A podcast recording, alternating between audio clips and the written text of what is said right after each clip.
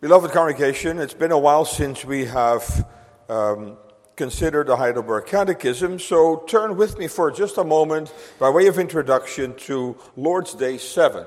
Lord's Day seven, on page thirty-four in the back of your Psalter. Lord's Day seven. And I want to focus briefly a moment on question number twenty-two. What is then necessary for a Christian to believe? Because Lord's Day seven makes it very clear that the one and only mediator that is introduced to us in Lord's Days five and six, namely our Lord Jesus Christ, who is that fully qualified mediator, who is very God and very man, that in order to be the beneficiary of what he has accomplished, we need to believe on him. Because it is only by faith that we become the recipient of what Christ has accomplished. And then after expounding for us what true faith is, then the question is asked, what is then necessary for a Christian to believe? And the answer is, all things promised us in the gospel, which the articles of our Catholic or universal undoubted Christian faith briefly teach us. And then, of course, we have the Apostolic Creed, which we also regularly read here. That Apostolic Creed, which is this profound summary of the Christian faith, which addresses all the essential truths of the Christian faith. And the question then was asked in uh, Lord's Day eight, how are these articles then divided? It says into three parts. The first is of God the Father and our creation. The second, of God the Son and our redemption. The third, of God the Holy Ghost and our sanctification. Beautifully stating that ultimately the Apostles' Creed is about the triune God. As I explained to you before, it began with a simple repetition of the baptismal formula which Christ gave to his disciples before he ascended, to go and to baptize the nations in the name of the Father and of the Son and of the Holy Ghost. But very quickly it became necessary, because of errors that were creeping in, to unpack this, especially when it came to the person and the work of the Lord Jesus Christ. And so thus far, we have focused on what that Apostolic Creed confesses about God the Father. We did so by way of Lord's Day nine and Lord's Day ten. And which Lord's Day nine, of course, beautifully, beautifully stated, very Christ-centered, when it said that the eternal Father of our Lord Jesus Christ, who of nothing made heaven and earth with all that is in them, who likewise upholds and governs the same by his eternal counsel and providence, is for the sake of Christ, his Son, my God and my Father. Beautifully, beautifully setting before us the, the essence of the fatherhood of God as it is confessed in the Apostles' Creed. And then, of course, we consider together the doctrine of God's providence. And that brings us now to Lord's Day eleven. And you can see that we have now a heading that tells us that we will now begin to address what the Apostles' Creed confesses about God the Son. And again, you, if you want to jot this down, you can check this yourself at home. In Lord's Days eleven and twelve... we're going to focus on the names of the Savior, the Lord Jesus Christ. Then in Lord's Days thirteen and fourteen, we're going to focus on the natures of Christ, his divine nature as the eternal, only begotten Son of God, and as the one who in the fullness of time became man, his incarnation. And then in Lord's Days fifteen through nineteen, we deal with what we call the states of the mediator. Those, that's a legal word, the, the legal state of his humiliation and the state of his exaltation. And so from Lord's Day eleven to Lord's Day nineteen, comprehensively deals with what is confessed in the Apostles' Creed, for in the second article all the way down to the ninth article, and then the remainder of the creed deals with God the Holy Ghost. So let's read Lord's Day eleven. Lord's Day eleven. Why is the Son of God called Jesus, that is, a Savior? The answer, because he saveth us and delivereth us from our sins, and likewise because we ought not to seek, neither can find salvation in any other. Question thirty. Do such then believe in Jesus, the only Savior, who seek their salvation and welfare of saints, of themselves, or anywhere else? The answer is they do not. For though they boast of him in words, yet in deeds they deny Jesus, the only deliverer and Savior. For one of these two things must be true, that either Jesus is not a complete Savior, or that they, who by a true faith receive this Savior, must find all things in him necessary to their salvation. And so we will speak tonight very simply about Jesus as the Savior of sinners. First of all, a Savior who is the Son of God. That is profoundly significant that we first grasp that, because that's how the question is phrased. Why is the Son of God called Jesus, that is a Savior? Why is God the Father not the Savior? Why is the Holy Spirit not the Savior? Why is it God the Son who is called Jesus, that is Savior? So that's the first point, a Savior who is the Son of God. Secondly, a Savior who saves us from sin. It's so simply stated, and yet so profoundly true, who saves from sin. And I'm sure some of our older children know that when the angel appeared to Joseph, he told Joseph what the name of this child would be: Jesus, for he saves, he will save his people from their sins. So that's what he does.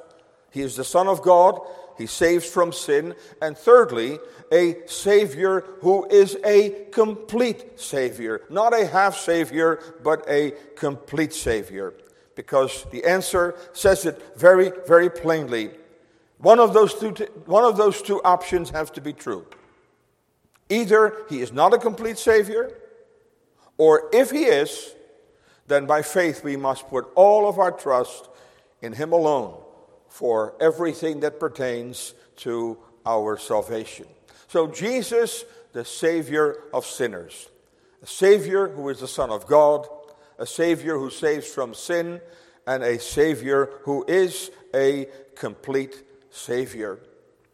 So the very way this question is phrased compels us, first of all, again, to focus on God's glorious triune being. Because we will never understand what that means, that he, as the Son of God, has come into the world to be the Savior of sinners. And as I've tried to explain to you before and hope to do many more times, we need to understand the unique place of God's Son within that glorious triune being. We have to remember that God's triune being is a special, wonderful, amazing love relationship between the Father and his Son, and the Son and the Father, who are bound together in the bonds of love in the very person of the Holy Spirit.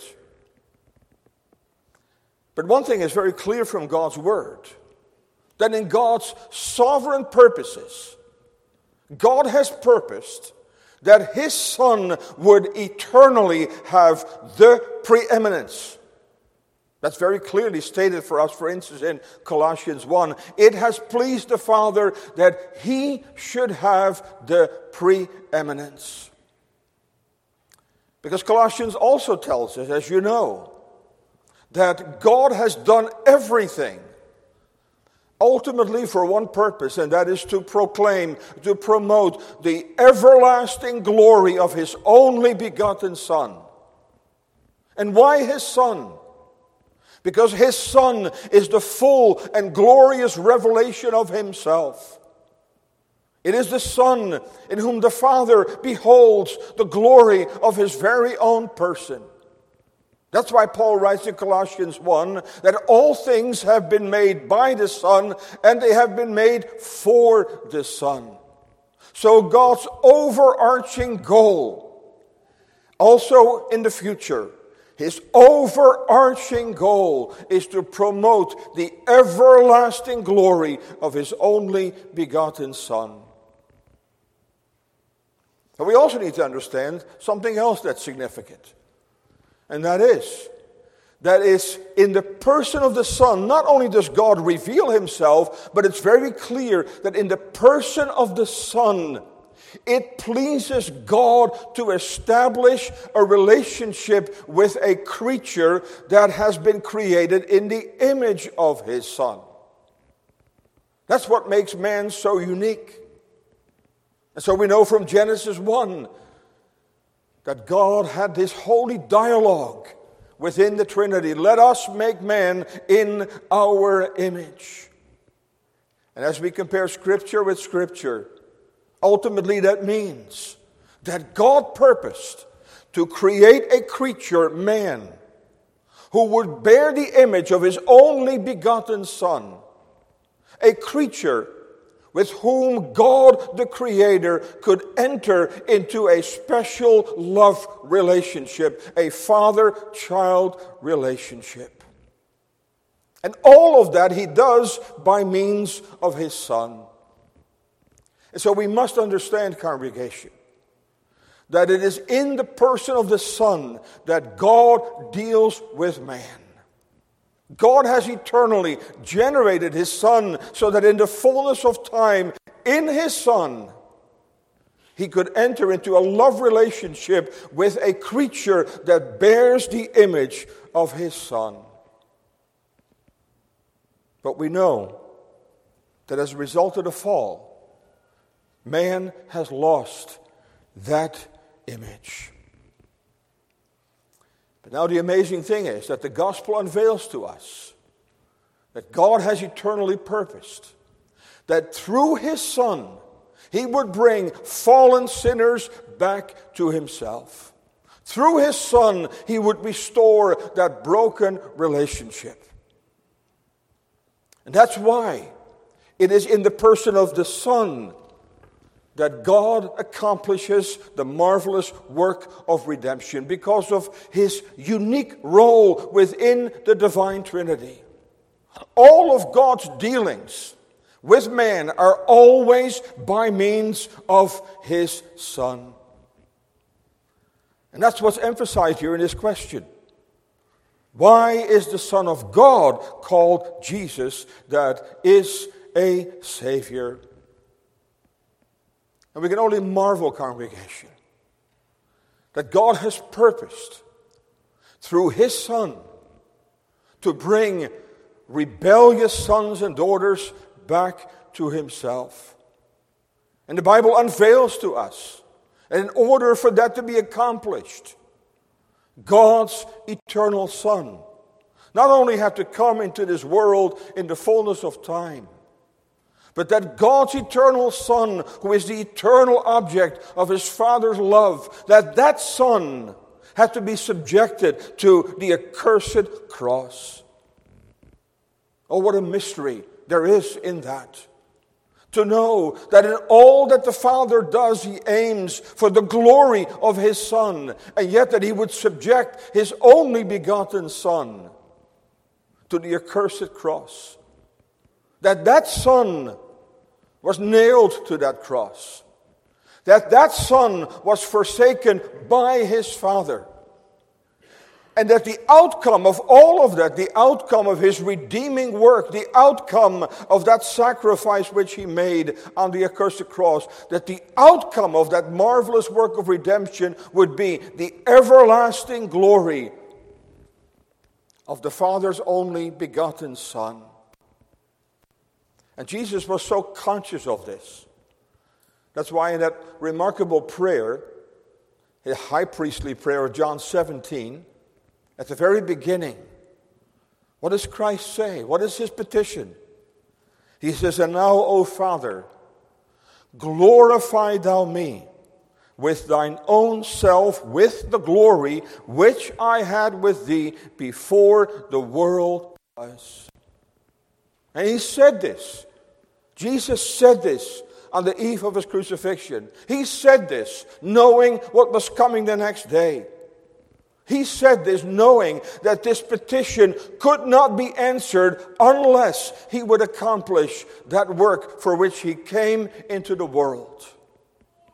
He knew that unless he would empty the cup of his Father's wrath, unless he would willingly surrender himself to be nailed to the accursed cross, that unless he, on behalf of his children, would descend into hell itself, God's sovereign good pleasure could not be accomplished. And so we can say that Christ's appointment in the fullness of time, when the eternal Son of God became the Son of Man, that the primary purpose of that appointment was his glory, his everlasting glory. And we need to realize that as believers, ultimately God has redeemed us for the glory of his Son. That is God's overarching goal. That is God's overarching objective. And the secondary purpose of that divine appointment, for the Son to become the Son of Man, the fullness of time, is the complete salvation of all who are chosen in him. Open your Bibles and turn with me to First John four, verses nine and ten, where John expresses this so clearly and so remarkably. First John four, verses nine and ten. "In this was manifested the love of God toward us, because that God sent his only begotten Son into the world, that we might live through him." And then a bit further on, it says, "And he sent his Son to be the propitiation for our sins." And so that is the wonder. That is the wonder of God's good pleasure. That is the wonder of the gospel, the glad tidings of the gospel. That the eternal Son of the Father became the Son of Man. That God was manifest in the flesh. That he, the eternal Son of God, became our Emmanuel. That wonderful name, Emmanuel, God with us. So that through the Son and through what he accomplished, God could again achieve what he originally set out to do. And that through his Son, he could bring human beings, sons and daughters of Adam, bring back to himself into an everlasting love relationship. In First Timothy three, verse sixteen, that's another three, verse sixteen verse in the Bible. John three, verse sixteen, of course, beautifully articulates that good pleasure that God so loved the world that he gave his only begotten Son, that whoever believes on him would not perish. But in First Timothy three, verse sixteen, the apostle says, "And without controversy, great is the mystery of godliness. God was manifest in the flesh." God manifest in the flesh. God the Son becoming the Son of Man, so that in him God and man could be reunited. That's the wonder of it. God and man reunited in him. That's, that's one of the wonderful truths about that blessed union.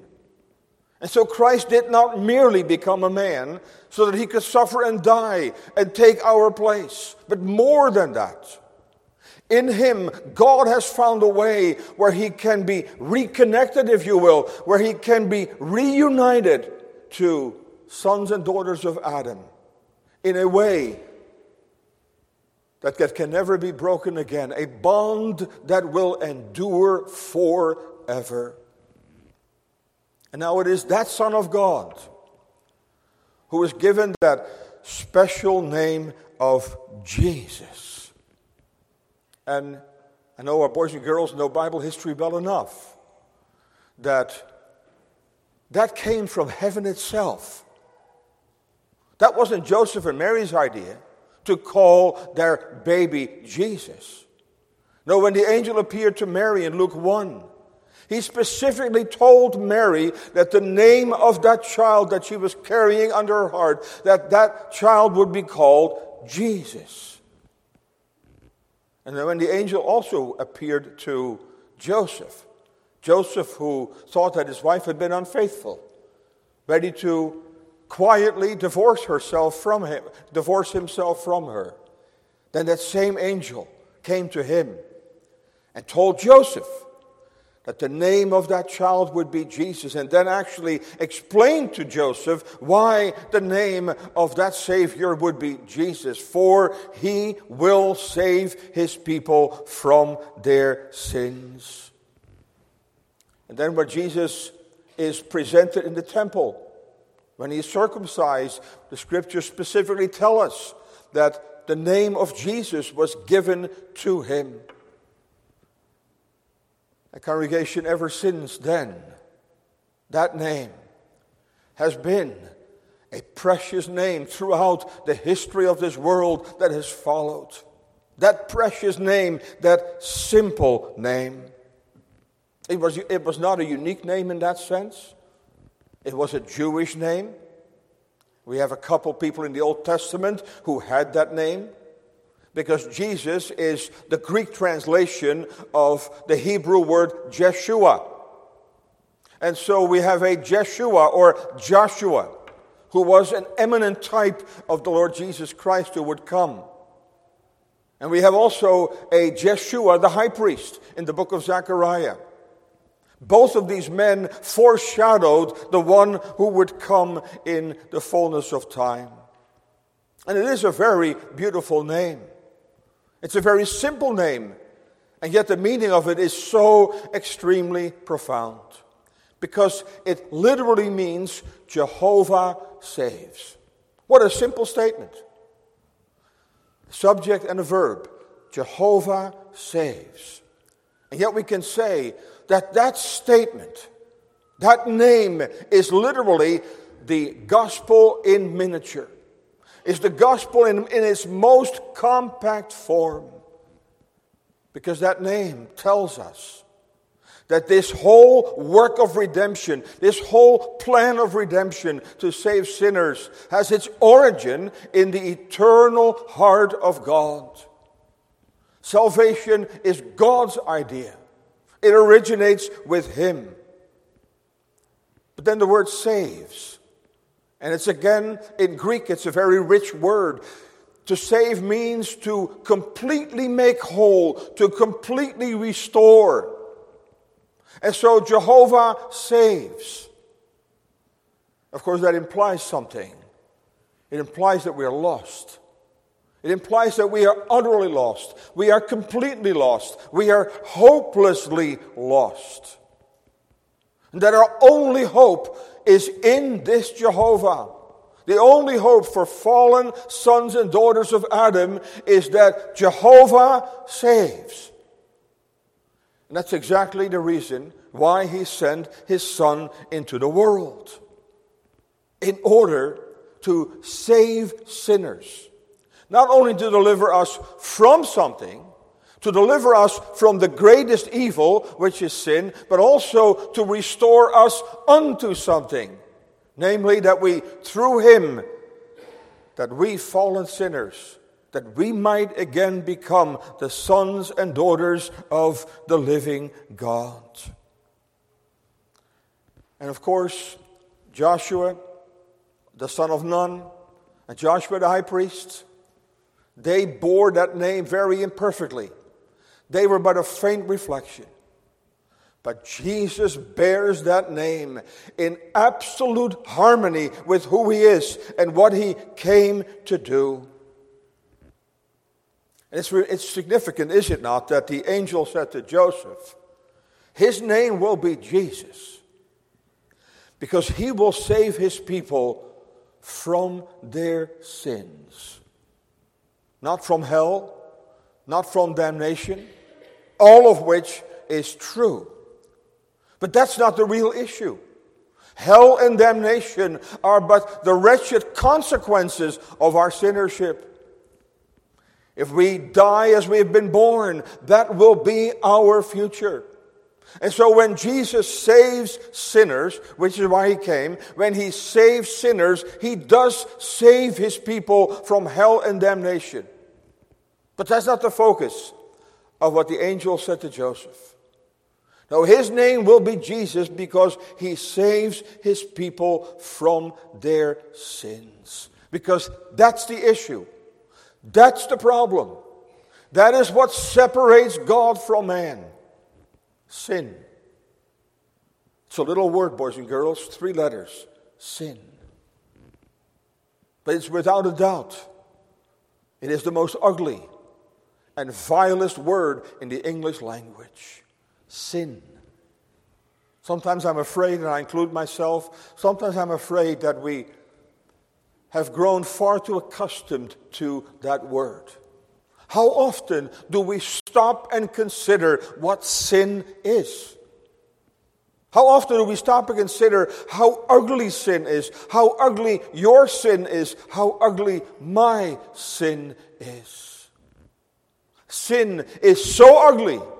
Sin is so vile in the sight of God that the only way that redemption could be accomplished is that he gave his only begotten Son, his eternal Son, the Son of his love, and would subject him to his judgment upon sin in order that through his sacrifice the barrier between God and man could be removed. That's precisely what Christ accomplished.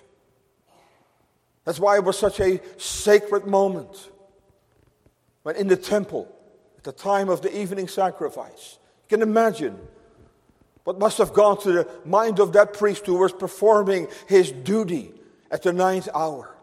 And when suddenly that massive veil is rent in two, to demonstrate that the wall of separation between God and man had been removed as a result of the finished work of the Lord Jesus Christ.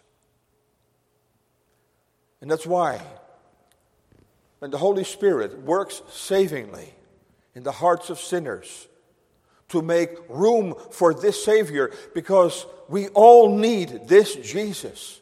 We all need this Savior. We must be saved by his name. We've just read from Acts four. But the sad truth is that by nature, we are ignorant of that. We are blind to that reality. Blind to who we really are in the sight of God.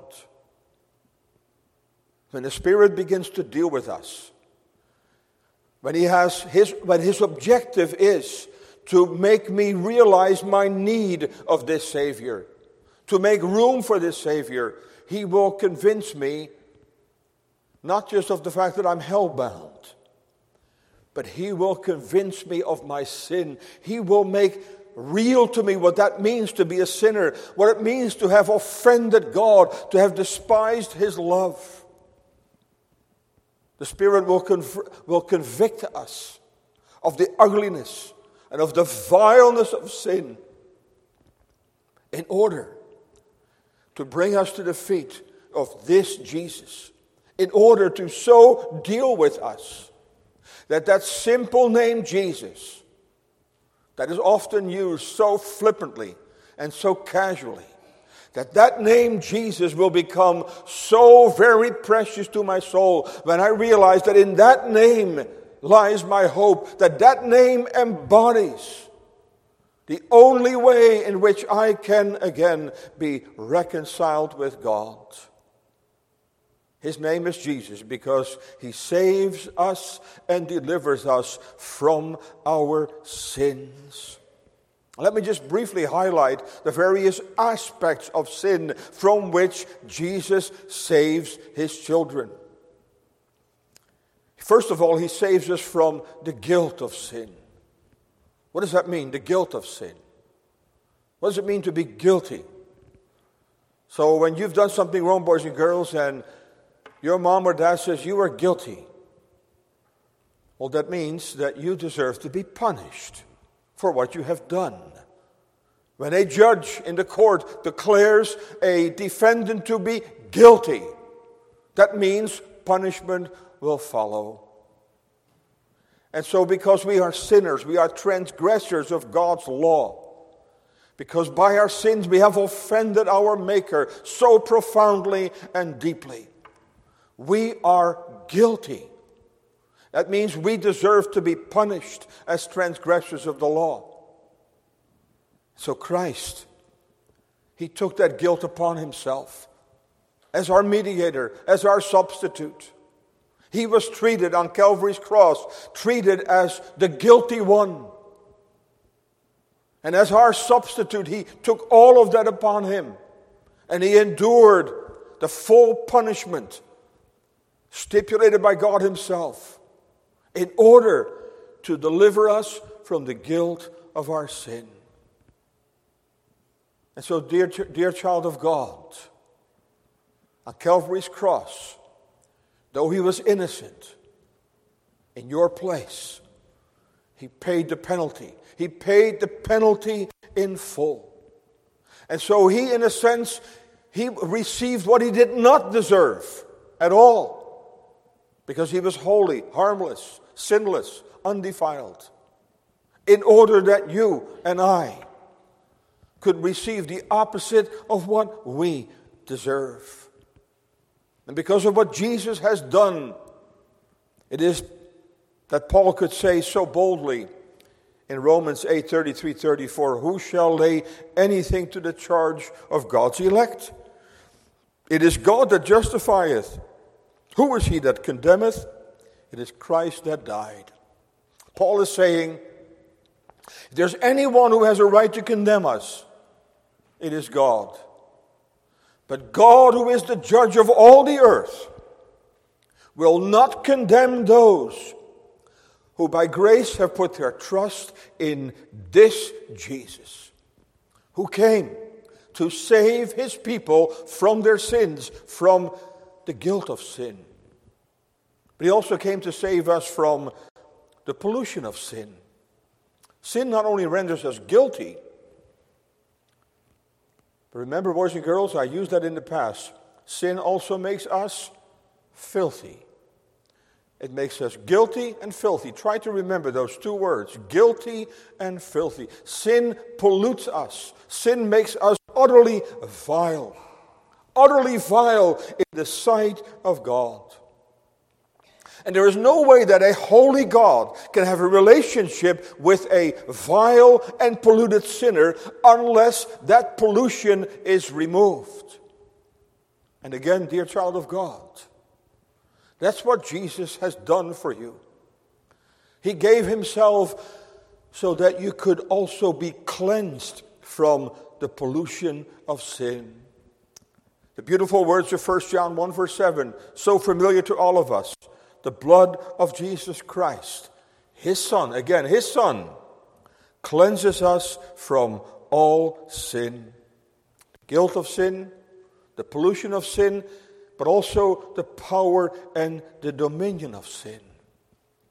Because not only are we transgressors of God's law by nature, but we, we live in utter bondage to sin. Sin has dominion over us by nature. And so in order to be saved, we need to, we need to be delivered from the power and dominion of sin as well. That's the marvelous work of Christ. The marvelous outcome of his saving work as Jesus is that we are set free from the power and dominion of sin. That's what happens in the new birth. which flows out of the work that Jesus has done. The power of sin, that stranglehold that sin has on us by nature, that stranglehold is broken. Oh, as believers, we will still deal with sin until our last breath. But it will never have dominion over us again. Paul, Paul writes in Romans six fourteen, "For sin shall not have dominion over you, for you are not under the law, but under grace." So Jesus saves from the guilt of sin, the pollution of sin, the power and dominion of sin, and the ultimate consequences of sin. The ultimate consequence of sin is to be eternally separated from God, to eternally be subject to His wrath. That's the destiny of all who live and die in their sins. And dear believer, that would have been your destiny, had it not that Christ came in the fullness of time to be your Savior, to save you from your sins, to save you from the consequences of your sin. And in First Corinthians fifteen, Paul therefore again boldly exalts, "O death, where is thy sting? O grave, where is thy victory? The sting of death is sin, and the strength of sin is the law. But thanks be to God who giveth us the victory through our Lord Jesus Christ." And so, dear believer, your Savior's name is Jesus. And that means He will save you to the uttermost. He will save you completely. Not only are you now already experiencing the benefits of what He has accomplished, but His work will be complete. And so also for us, the day of death is coming. But for the believer, death is no longer a judgment. For the believer, death is his final deliverance from the body of this death. And yet sometimes for God's children, the prospect of death can fill them with fear. It's rightly called the last enemy. But I want to encourage you tonight that your Savior, who has saved your soul, your Savior who has become precious to you, your Savior to whom you have been drawn, your Savior who has become your only refuge, that Savior will do a complete work. He will save you to the uttermost. And so when the moment comes that you too will breathe your last breath, He will be there. And He will carry you home, because He is a Savior who will not lose those for whom He gave His life. He is a Savior who saves to the uttermost, who will guide us even until death. And that's why we read Acts four. That's why Peter stood up boldly, the same coward who had denied his master three times. That man is now filled with the Holy Ghost. And he boldly proclaims that name to the Sanhedrin. Boldly he, cla- he decla- uh, declares to them, "Neither is there salvation in any other, for there is none other name under heaven given among men, whereby we must be saved." Oh, my dear congregation, is this Jesus your Savior?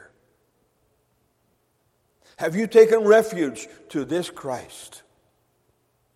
Has this Christ become the only solution for your guilty, polluted soul? Has His name become to you more than just a name of five letters? Has His name become for you that only name given under heaven?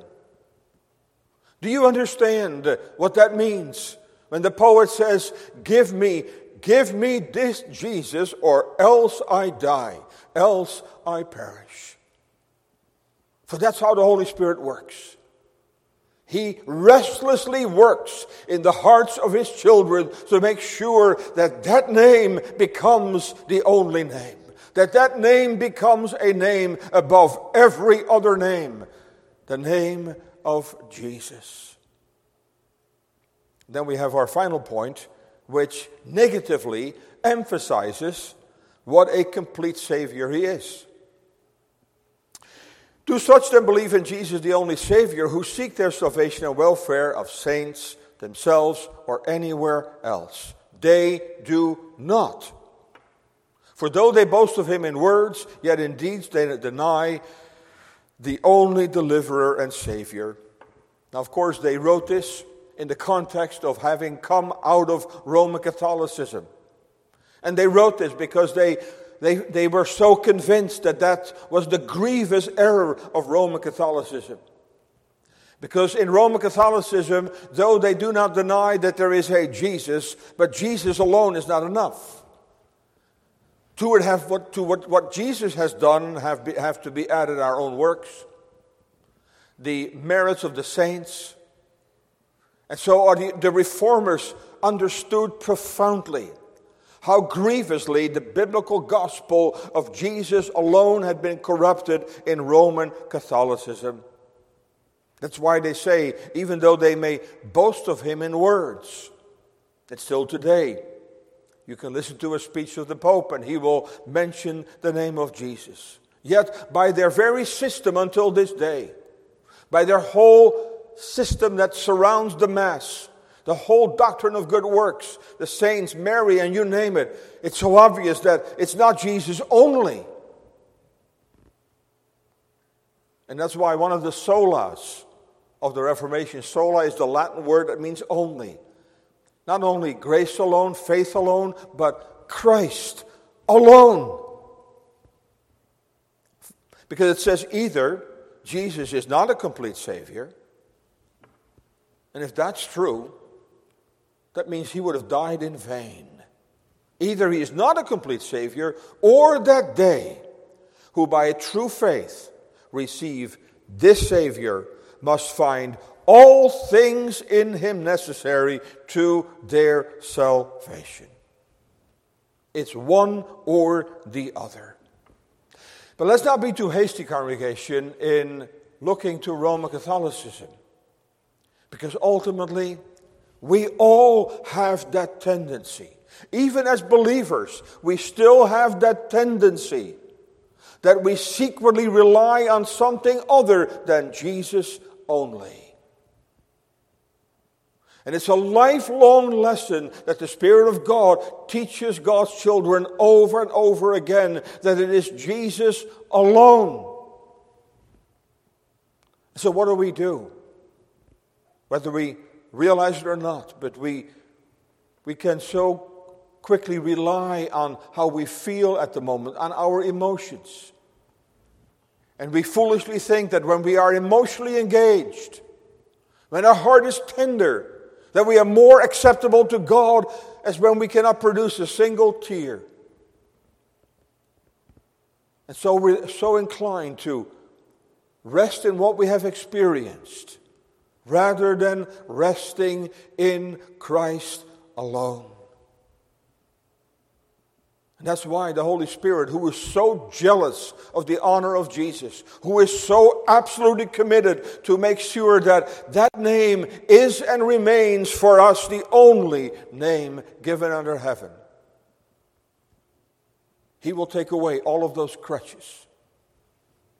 So if we secretly try, if we secretly find our joy, and we find our comfort in our tears and our emotions, he'll take it away. He'll take it away to teach us to trust in Christ alone with a naked faith, with nothing to lean upon, nothing to rest in except Jesus only. Because they, who by a true faith receive this Savior, must find all things in him necessary to their salvation.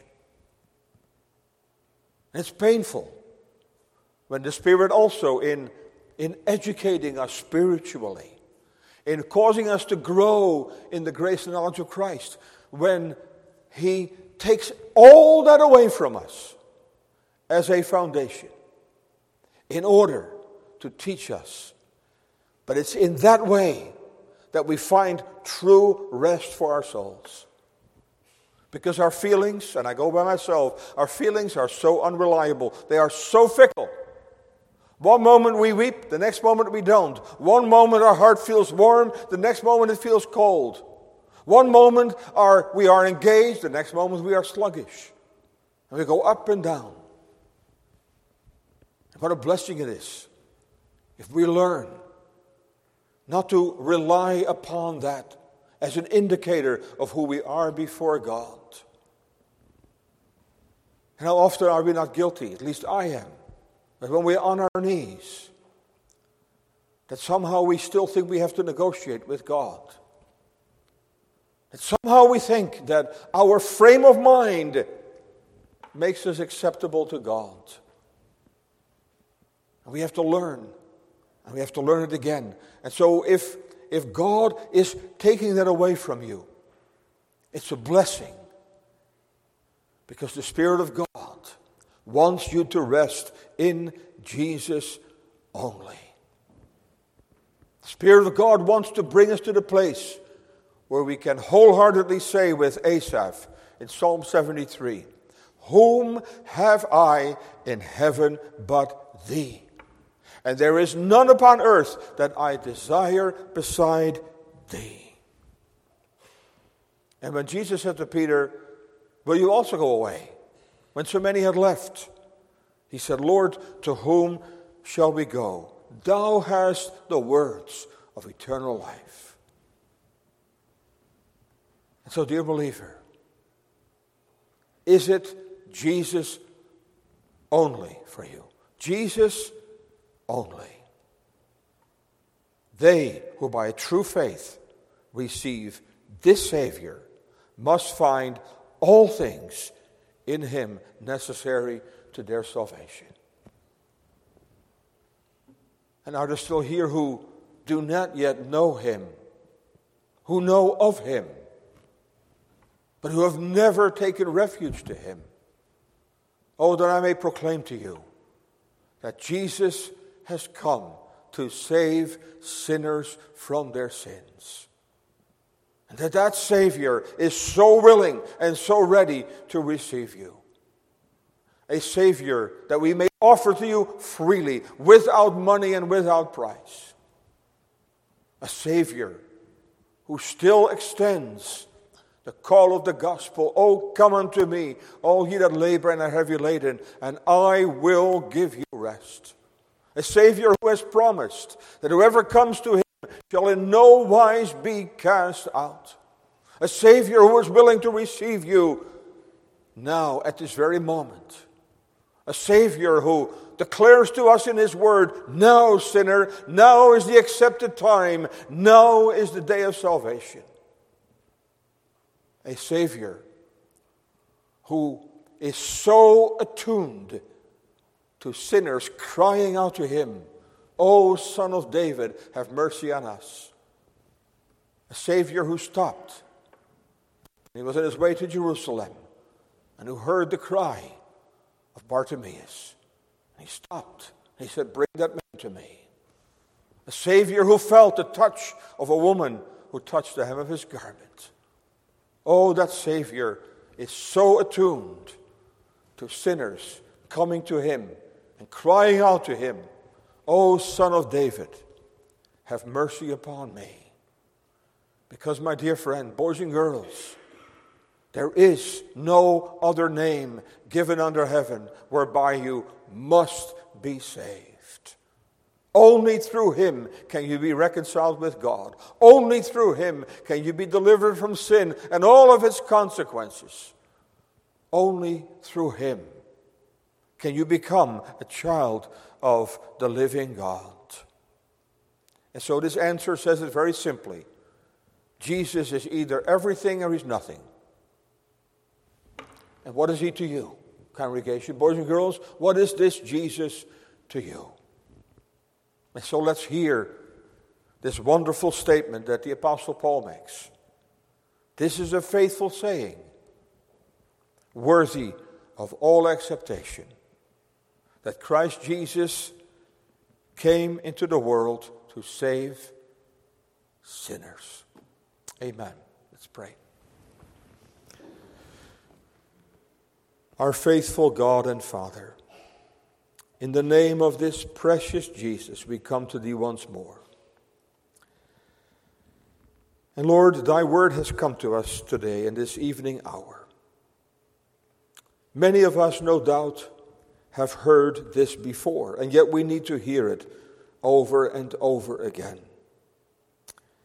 And so we pray, Lord, that Thou wouldst continue to work in our hearts and souls to teach us who this Jesus is, to teach us more and more that our salvation is to be found in Him alone, that He will truly be for us that one and only name.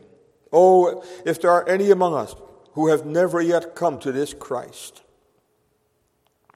oh, that they would give heed to that faithful saying that is worthy of all acceptation, that Christ Jesus came into the world to save sinners, even the very chief. And so, Lord, bless Thy word that has gone forth today. Go with us in this coming week. Keep us safely. We pray that none of us would die unprepared and unexpectedly, then to meet that same Jesus who now proffers peace and pardon, to meet Him as our judge. And so, Lord, we pray, therefore, that we would redeem our time, that we would seek Thee while Thou art yet to be found. And if we may truly profess that our only hope is in this precious Christ, oh, that we would grow in the grace and knowledge of this Jesus, and that we would increasingly understand that it is Jesus and Jesus only. We ask it in His name. Amen.